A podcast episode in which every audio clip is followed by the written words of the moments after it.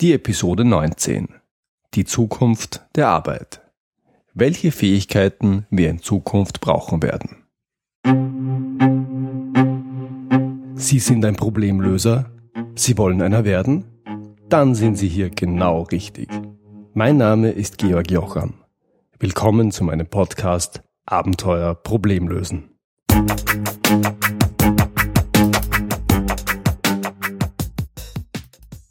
In den letzten Wochen habe ich mehrmals einen Vortrag zu der Frage gehalten, wie denn die Arbeit der Zukunft aussehen könnte. Und zwar einerseits vor Studentinnen und Studenten und andererseits vor Beratern und Business-Analysten. Gehalten habe ich diese Vorträge, weil das Thema die Arbeit der Zukunft erstaunlich gut zum Thema dieses Podcasts passt, dem Lösen von Problemen. Mehr dazu ein wenig später.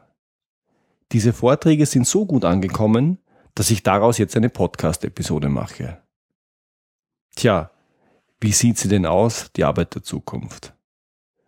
Ich denke, davon haben wir alle eine nur sehr vage Vorstellung. Oder um es mit Niels Bohr zu sagen, einem der größten Physiker aller Zeiten, Prognosen sind schwierig, vor allem wenn sie die Zukunft betreffen. Zu der Frage, wie die Arbeit der Zukunft aussehen könnte, habe ich schon eine Vielzahl von Studien gesehen. Mit den meisten konnte ich ehrlich gesagt nicht wirklich etwas anfangen, weil sie entweder sehr vage waren und sich nicht getraut haben, griffige Schlussfolgerungen zu ziehen, mit denen man auch etwas anfangen hätte können, oder weil sie so konkret und so spezifisch waren, dass es immer gleich um exakte Berufsbilder in fünf, zehn oder zwanzig Jahren ging. Und das kann ich mir ehrlich gesagt nicht vorstellen, dass irgendjemand in der Lage sein soll, halbwegs genau zu beschreiben, wie die Jobs der Zukunft aussehen. Da bin ich wieder ganz bei Niels Bohr. Prognosen sind schwierig, vor allem wenn sie die Zukunft betreffen. Ich glaube schlicht nicht, dass wir heute eine vernünftige Aussage darüber treffen können, welche Berufsbilder es künftig geben wird und welche nicht. Ja, und dann ist mir die Studie Future Work Skills 2020 des Institute for the Future aus Palo Alto in Kalifornien untergekommen. Und ich dachte mir gleich, ja, da hat mal einer die richtige Flughöhe erwischt. Man könnte auch sagen, die richtige Eindringtiefe ins Thema. In dieser Studie geht es nämlich nicht darum, wie genau die Arbeit der Zukunft aussieht. Vielmehr hat man in einem ersten Schritt sechs Drivers of Change, also sechs Treiber oder Motoren der Veränderung identifiziert. Das bei uns gebräuchliche Wort wäre wohl am ersten Megatrends. Im zweiten Schritt hat man aus diesen sechs Megatrends dann zehn Future Work Skills, also zehn zentrale Fähigkeiten für die Arbeit der Zukunft abgeleitet. Vielleicht gleich an dieser Stelle, wenn Sie den Foliensatz meines Vortrags haben möchten, dann melden Sie sich gerne für meinen Newsletter an. Dann können Sie sich das E-Book herunterladen, in dem ich die Slides zusammengefasst habe. Dieses Angebot gilt bis Ende Juli 2016. Den Anmeldebutton zum Newsletter finden Sie auf meiner Website www.abenteuer-problemlösen.com. Wenn Sie meinen Newsletter bereits abonniert haben, dann bekommen Sie den Foliensatz natürlich auch, und zwar direkt mit dem Newsletter, den ich mit dieser Episode versende. Zurück zur Arbeit der Zukunft. Beginnen wir mit dem naheliegenden Teil, den sechs Treibern oder Motoren der Veränderung. Erster Treiber oder Megatrend, wenn Sie so wollen, Extreme Longevity, also deutliche, deutliche Steigerung der menschlichen Lebenserwartung. Wir sehen das zum Teil ja schon heute. Zum Beispiel Japan hat eine deutlich überalterte Bevölkerung. In Europa wird diese Entwicklung noch durch Zuwanderung gedämpft, aber auch wir gehen auf eine Alterspyramide zu, die auf dem Kopf steht, bei der es vergleichsweise wenige junge Menschen und vergleichsweise viele ältere Menschen gibt. Und das hat natürlich massive Auswirkungen auf unser Sozialsystem, auf Pensionssysteme und auf Krankenversicherungen. Und wir können uns alle vorstellen, was das bedeutet. Über kurz oder lang werden wir länger arbeiten. Und das wird Auswirkungen haben auf unsere Karrieren und auf die Art und Weise, wie wir lernen. Lebenslanges Lernen ist ja heute schon ein beliebtes Schlagwort. Künftig wird es wohl noch wichtiger. Der zweite große Treiber Rise of Smart Machines and Systems also die steigende Bedeutung von intelligenten Maschinen und Systemen, die uns Menschen immer mehr Routinearbeiten und repetitive Tätigkeiten abnehmen werden. Auch diesen Trend sehen wir schon heute. Allerdings werden Maschinen und Systeme in wenigen Jahren Tätigkeiten übernehmen, von denen wir es uns heute noch nicht vorstellen können. Und es werden sich die folgenden Fragen mehr und mehr stellen. Was ist es, worin wir Menschen wirklich besser sind? Was ist unser Wettbewerbsvorteil unter Anführungszeichen gegenüber Maschinen, Computern und Robotern?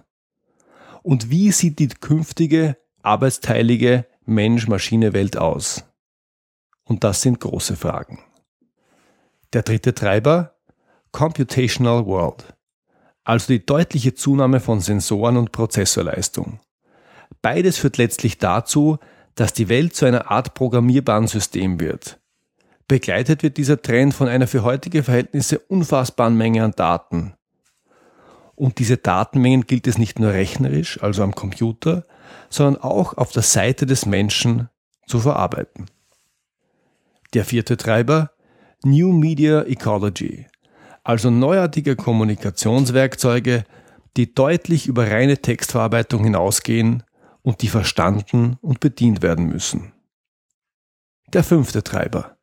Superstructured Organizations. Das ist ein Phänomen, das wir heute schon bei Kleinunternehmen sehen, sogenannten Solopreneuren, die als One-Man-Show oder One-Woman-Show natürlich ganze Produktionsketten steuern und alles, was sie für ihre Produkte oder ihre Dienstleistungen brauchen, als Komponenten zukaufen. Sie finden heute auf Amazon schon eine Vielzahl von Produkten, die so entstanden sind. Da steht keine große Firma mehr dahinter. Da gibt es oft nur eine Person, die sich Design, Produktion, Logistik und Vertrieb zukauft und die sich auf die Produktidee und die Steuerung all dieser Komponenten beschränkt. In Zukunft dürfen wir damit rechnen, dass solche oder ähnliche Modelle auch bei viel größeren Organisationen zu sehen sein werden. Der sechste Treiber Globally Connected World also die weltweite Vernetzung der Welt, die es immer wichtiger macht, global anschlussfähig und anpassungsfähig zu sein, sei es sprachlich, sei es kulturell. Und das sind sie, die sechs Treiber der Veränderung oder Megatrends, von denen wir heute schon einen Hauch spüren. Die Frage ist nun, wie kann eine Welt ausschauen, wenn diese Entwicklungen sich vom Hauch zum Lüftchen, vom Lüftchen zur Brise und von der Brise zum Sturm entwickeln. Und, um auf das Thema dieser Podcast-Episode zurückzukommen, wie wirkt sich das auf die Arbeit der Zukunft aus? Und natürlich, wie wirkt sich das auf die Anforderungen an uns alle aus? Auf die Arbeiter der Zukunft, wenn man so will. Folgende zehn Fähigkeiten für die Arbeit der Zukunft leitet das Institute for the Future in seiner Studie ab. Erstens Sensemaking, die Fähigkeit, den tieferen Sinn oder die Bedeutung einer Aussage zu erkennen. Wenn Menschen und Roboter repetitiv und standardisierte Arbeiten übernehmen, dann gibt es demgegenüber einen gesteigerten Bedarf an Fähigkeiten, die Maschinen nicht so gut beherrschen. Dabei geht es um Denkfähigkeiten, die bis auf weiteres nicht programmiert werden können. Zweitens, Social Intelligence die Fähigkeit, mit anderen Menschen in Beziehung zu gehen und dabei Reaktionen anregen und Austausch ermöglichen. Wir sehen heute schon erste Prototypen von sozialen und emotionalen Robotern. Letztlich sind Gefühle im menschlichen Sinne und Empathie mindestens so kompliziert wie sinnerfassendes Denken. Und es wird auf absehbare Zeit keine Roboter geben, die das eine oder das andere können, so wie wir Menschen es können. Für die Zusammenarbeit mit Menschen ist und bleibt soziale Intelligenz oder emotionale Intelligenz essentiell. Drittens. Novel and Adaptive Thinking. Die Fähigkeit, durch Nachdenken zu neuartigen Antworten und Lösungen zu kommen, die über Routinen und Regeln hinausgehen. Wissenschaftliche Untersuchungen am MIT, dem Massachusetts Institute of Technology prognostizieren eine sanduhrähnliche Entwicklung am amerikanischen Arbeitsmarkt. Das heißt, es wird weiterhin hochqualifizierte und hochbezahlte Jobs einerseits und schlecht bezahlte Jobs mit geringen Anforderungen an die Qualifikation andererseits geben. Die Jobs im Mittelfeld aber, also durchschnittlich bezahlte Jobs für durchschnittlich qualifizierte Mitarbeiter, verschwinden durch Automatisierung und durch Offshoring. Das Ergebnis hat die Form einer Sanduhr. Oben und unten breit, in der Mitte schmal. Laut David Otter, Professor am MIT, braucht es für die verbleibenden Jobs, das heißt sowohl für die Hochqualifizierten als auch für diejenigen mit niedrigen Qualifikationsanforderungen, die Fähigkeit, sich neuen Gegebenheiten rasch anzupassen und Lösungen für neuartige Fragestellungen und Probleme zu finden. Viertens. Cross-Cultural Competency. Die Fähigkeit, in unterschiedlichen kulturellen Umgebungen zu arbeiten. Hier geht es neben sprachlichen Fähigkeiten darum, sich schnell wechselnden Umgebungen, auch kulturellen Umgebungen anzupassen. Mit steigender Diversität der arbeitenden Bevölkerung wird das eine Anforderung sein, die nicht nur international tätige Mitarbeiter trifft, sondern die gesamte arbeitende Bevölkerung. Fünftens. Computational Thinking. Die Fähigkeit, große Datenmengen in abstrakte Modelle zu übersetzen. Hier geht es auch darum, quantitativ mit großen Datenmengen umzugehen, zum Beispiel mit statistischen Methoden. Und im Unterschied zur Mittelschulmathematik, die schon heute Grundlagen der Statistik umfasst, geht es hier nicht um das kochrezeptartige Lösen von Beispielen. Es geht vielmehr um tiefgehendes Verständnis der Materie, um jederzeit einfache statistische Probleme im echten Leben lösen zu können. Und davon sind wir aus meiner Erfahrung weit entfernt. Sechstens. New Media Literacy. Die Fähigkeit, Inhalte in den neuen Medien kritisch zu beurteilen und auch zu erzeugen. Die Nutzung der neuen Medien, um überzeugend zu kommunizieren. Medienkonsum ist die eine Sache. Gerade heute habe ich ein spannendes Interview mit Professor Lemke von der Universität Mannheim gelesen, der zum Thema Umgang mit den neuen Medien gefordert hat, Kinder nicht zu früh an Smartphones und Tablets heranzulassen. Er hat das mit einem Satz auf den Punkt gebracht. Wischkompetenz ist noch keine Medienkompetenz. Darum aber genau geht es. Um einen kritischen und verantwortungsvollen Umgang mit neuen Medien. Und es geht darum, die neuen Anforderungen, wie Content präsentiert wird, zu beherrschen. Sei es Audio, sei es Video, seien es Formate, die wir heute noch gar nicht kennen. Siebtens. Transdisciplinarity. Die Fähigkeit, Modelle und Konzepte aus unterschiedlichen Disziplinen zu erfassen und zu verstehen. Viele der heutigen Probleme sind schlicht zu komplex, um von einer einzigen Disziplin gelöst zu werden. Daher braucht es die Fähigkeit, zwischen verschiedenen Wissensgebieten zu verbinden und zu übersetzen. Und um das zu können, braucht es eine bestimmte Eindringtiefe in mehreren Disziplinen. Achtens. Design Mindset. Fähigkeit, Aufgaben und Arbeitsprozesse in Hinblick auf ein Ziel zu gestalten.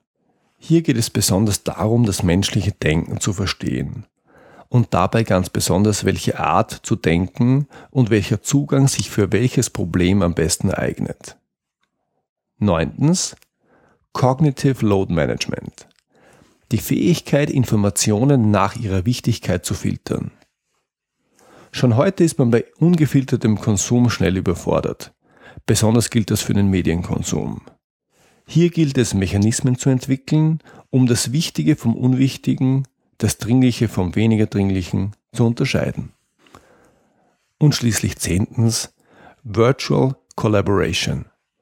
Die Fähigkeit, in virtuellen Teams produktiv zu arbeiten und die Arbeit voranzubringen. Das sind sie also, die Future Work Skills.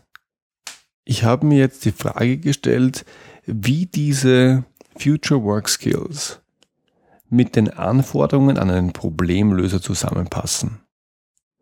Und dazu habe ich ein Modell hergenommen, das ich in der ersten Episode kurz vorgestellt habe. Darin werden die drei großen Kompetenzfelder in drei Richtungen aufgespannt. Ungefähr so wie in einem dreidimensionalen Koordinatensystem. also drei Pfeile oder Achsen in drei verschiedene Richtungen und auf jeder Achse wird eine Kompetenz aufgetragen. Das erste Kompetenzfeld ist die fachliche Kompetenz. Darunter versteht man die Fähigkeit, berufstypische Aufgaben und Sachverhalte bewältigen zu können. Mit anderen Worten, wenn man im Job das kann, was im Job fachlich erwartet wird, dann hat man die nötige Fachkompetenz. Das zweite Kompetenzfeld ist die soziale Kompetenz. Darunter versteht man die Fähigkeit, andere Menschen verstehen und sich ihnen gegenüber angemessen und klug zu verhalten. Das dritte Kompetenzfeld ist schließlich die Methodenkompetenz. Hier geht es um die Fähigkeit, Fachwissen und Informationen zu beschaffen, zu strukturieren, zu bearbeiten und zu verwerten, um damit unbekannte Aufgaben und Probleme zu bewältigen. Und in dieses Modell habe ich die zehn zentralen Fähigkeiten der Zukunft eingetragen, um die Frage zu beantworten, handelt es sich bei jeder dieser Fähigkeiten eher um Fachkompetenz, eher um soziale Kompetenz oder eher um Methodenkompetenz. Am besten wir gehen sie schnell durch. Sensemaking, die Fähigkeit, den tieferen Sinn oder die Bedeutung einer Aussage zu erkennen. Eindeutig Methodenkompetenz. Social Intelligence, die Fähigkeit, mit anderen Menschen in Bezug zu gehen und dabei Reaktionen anregen und Austausch ermöglichen, das ist soziale Kompetenz. Dann Novel and Adaptive Thinking, die Fähigkeit, durch Nachdenken zu neuartigen Antworten und Lösungen zu kommen, die über Routinen und Regeln hinausgehen, eindeutig Methodenkompetenz. Dann Cross-Cultural Competency, die Fähigkeit, in unterschiedlichen kulturellen Umgebungen zu arbeiten. Das ist soziale Kompetenz. Dann weiter Computational Thinking, Methodenkompetenz. New Media Literacy, Methodenkompetenz mit einem Anteil Fachkompetenz. Transdisciplinarity, Methodenkompetenz kann auch Fachkompetenz sein. Design Mindset, Methodenkompetenz. Cognitive Load Management, Methodenkompetenz. Virtual Collaboration, soziale Kompetenz. Das Ergebnis ist recht eindeutig. Sieben von zehn Fähigkeiten, die man künftig ganz besonders brauchen wird, fallen tendenziell in die Kategorie Methodenkompetenz. Drei in die Kategorie soziale Kompetenz. Die Reaktionen auf diese Erkenntnis im Zuge meiner Vorträge fielen ganz unterschiedlich aus. Die Berater und Business Analysten haben mit großer Mehrheit gesagt, genau so ist es. So sehen die Anforderungen schon heute immer mehr aus und so werden sie in Zukunft noch mehr aussehen. Gleichzeitig waren viele der Meinung, dass das noch nicht in allen Firmen angekommen ist und dass es dafür insbesondere im HR-Bereich noch kaum Bewusstsein gibt. Die Studentinnen und Studenten dagegen waren überwiegend betroffen und haben gesagt, wenn das tatsächlich die Fähigkeiten sind, die in Zukunft gebraucht werden, dann werden wir, dann sind wir derzeit schlecht auf diese Zukunft vorbereitet. Es dürfte also auch auf den Universitäten noch Arbeit vor uns liegen. Ich möchte jetzt das Thema Arbeit der Zukunft gerne noch ein bisschen weiterdenken und die Begriffe komplex und kompliziert ins Spiel bringen, auf die ich in der Episode 17 näher eingegangen bin. Ich wiederhole nochmal schnell den Unterschied. Kompliziert ist etwas, wenn Sie dazu ein technisches Handbuch schreiben könnten, eine umfassende Bedienungsanleitung. Das gilt häufig für technische Geräte oder Systeme. Umgangssprachlich werden solche Geräte oder Systeme häufig als komplex bezeichnet. Sie sind es aber nicht. Sie sind kompliziert, weil die verschiedenen wirkenden Faktoren transparent oder wenigstens messbar sind und weil es einfache Ursache-Wirkung-Beziehungen gibt. Im Unterschied dazu ist etwas komplex, wenn es ebenfalls viele verschiedene Faktoren gibt, diese aber zum Teil nicht transparent, also unbekannt sind, und wenn diese miteinander wechselwirken und auch diese Wechselwirkungen zum Teil intransparent sind. Das Ergebnis ist ein System höherer Ordnung, das sich nicht mehr exakt beschreiben und dessen Ergebnisse sich nicht mehr vorhersagen lassen. So gesehen ist ein modernes Auto oder ein Computer kompliziert, aber nicht komplex. Überall aber, wo Menschen ins Spiel kommen, vor allem aber, wenn es mehr Menschen werden, wird es komplex. Zum Beispiel bei großen Organisationen oder bei der Finanzkrise. Ich komme jetzt nochmal auf mein Modell mit den drei Kompetenzdimensionen zurück, also Fach, Sozial und Methodenkompetenz.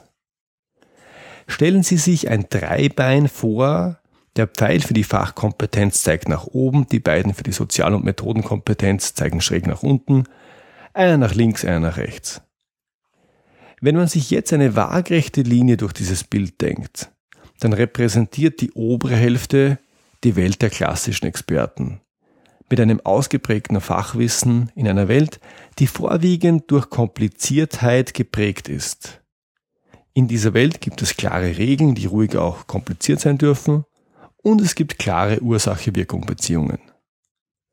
Und in der unteren Hälfte haben wir die neuere Welt der Komplexität, in der wir mehr als bisher Methodenkompetenz und auch soziale Kompetenz brauchen, in der wir gar nicht alles verstehen können und in der wir mit einfachen Regeln besser bedient sind als mit komplizierten. Es ist eine Welt, in der wir mit Hypothesen arbeiten müssen und in der es Versuch und Irrtum braucht. Und es ist eine Welt, in der wir mit Sicherheitsdenken nicht vorankommen, weil es wenig Sicherheit gibt. Hier braucht es unternehmerisches Denken.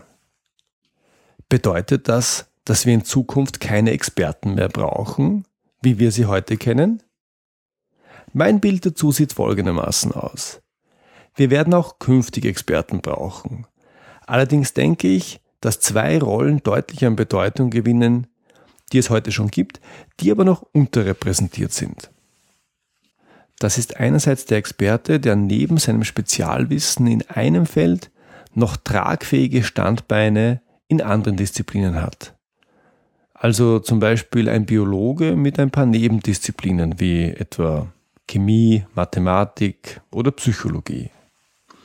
Und da ist andererseits der Generalist, der neben einem relativ gering ausgeprägten Fachwissen in mehreren Bereichen vor allem seine Methodenkompetenz und seine soziale Kompetenz ins Spiel bringt und der den Spezialisten hilft, weit über ihre Fachgebiete hinauszudenken. Mit diesem Podcast versuche ich dem Thema Methodenkompetenz und dem Thema Problemlösungskompetenz mehr Aufmerksamkeit zu verschaffen und mehr Gewicht zu geben. Ich freue mich, wenn Sie mich auf diesem Weg begleiten. Das war's für heute. Ich freue mich, wenn Sie beim nächsten Mal wieder dabei sind. Wenn Sie Fragen an mich haben, dann schicken Sie mir bitte ein Mail an feedback at abenteuer-problemlösen.com oder kontaktieren Sie mich direkt über meine Website. Und wenn Ihnen diese Episode gefallen hat, dann freue ich mich wirklich über Ihre ehrliche Bewertung auf iTunes. Danke fürs Zuhören. Bis zum nächsten Mal. Liebe Grüße aus dem schönen Wien, Ihr Georg Jocham.